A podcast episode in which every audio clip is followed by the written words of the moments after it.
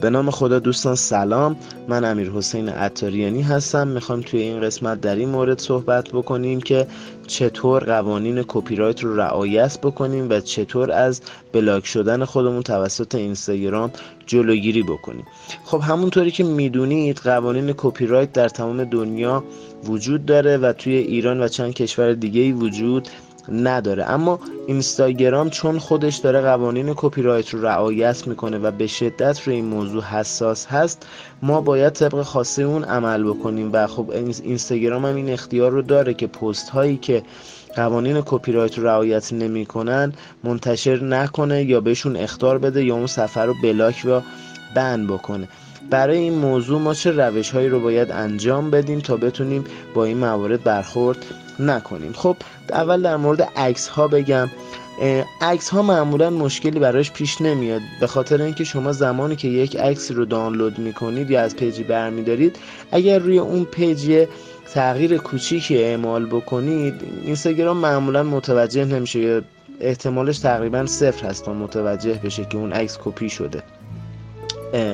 اما اگر شما خواستید از یک صفحه رسمی مثل صفحه بنز مرسدس بنز نایک پیجای خیلی معروفی خواستید یه دونه پستی رو عینا کپی بکنید و توی صفحه خودتون منتشر بکنید پیشنهاد می‌کنم از نرم افزار ریپوست استفاده بکنید که به صورت خودکار توی پست و کپشن اون صفحه مبدع رو منشن می‌کنه و به اون صفحه اعلام می‌کنه که ما داریم از محتوای شما استفاده می‌کنیم و این باعث میشه که شما به اینستاگرام هم بفهمونید که محتوایی که دارید استفاده می‌کنید محتوایی هستش که بازنشر دارید می‌کنید و کپیش نکردید. این هم روش دوم هستش. ولی خب برای عکس ها اگر خواستید از عکس های خیلی سا... عکس های خیلی خاصی استفاده بکنید می‌تونید از سایت آن اسپلش استفاده بکنید. عکس های اونجا وجود داره که به صورت رایگان شما می‌تونید اونها رو بردارید و اینها مشمول قوانین کپی رایت نمیشن. ولی خب مورد بعدی که خیلی اینستاگرام روش حساسه معمولا موسیقی هستش. خیلی روی موضوع حساسه و خب نحوه تشخیصش هم فکر می‌کنم راحت تر از بقیه فرمت محتواها باشه. معمولا محتواهایی رو که ما با موسیقی های بدون کلام همراه می‌کنیم و اینستاگرام نمایش نمیده. مخصوصا برای IP هایی که از ایران دارن وارد اینستاگرام میشن. این کار باعث میشه که قوانین کپی رایت تقریبا رعایت نشه. زمانی که دارن یک موضوعی رو یک عنوانی رو توی بقیه کشورها مطرحش می‌کنن و توی ایران کپی می‌کنن. این خب باعث رعایت نشدن قوانین کپی رایت میشه و اینستاگرام این جلوی موضوع رو می‌گیره.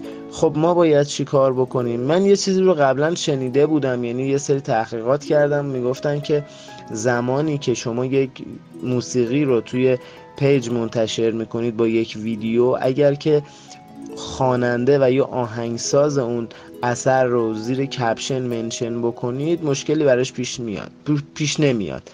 اما مسئله که هست این هستش که ما واقعا نمی‌دونیم اون آهنگساز و یا اون خواننده چه کسی هست اون رو پیدا بکنیم mention بکنیم. کار خیلی سختی است برای یک پست. و اینکه گاهی اوقات این مثلا وجود داره که شما با وجود اینکه اون صاحب اثر رو منشن می‌کنید اون صاحب اثر اجازه این که محتواش رو بازنش بکنید نمیده. خب اگر شما خواستین از محتواهایی استفاده بکنید که ویدیو به همراه یک موسیقی هستش چند تا سایت وجود داره؟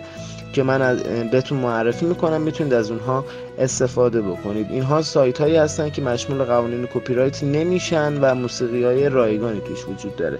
یکی از اون سایت ها سایت Incompetech هستش. سایت بعدی سایت DanoSongs هستش. سایت بعدی سایت ccMixter هستش.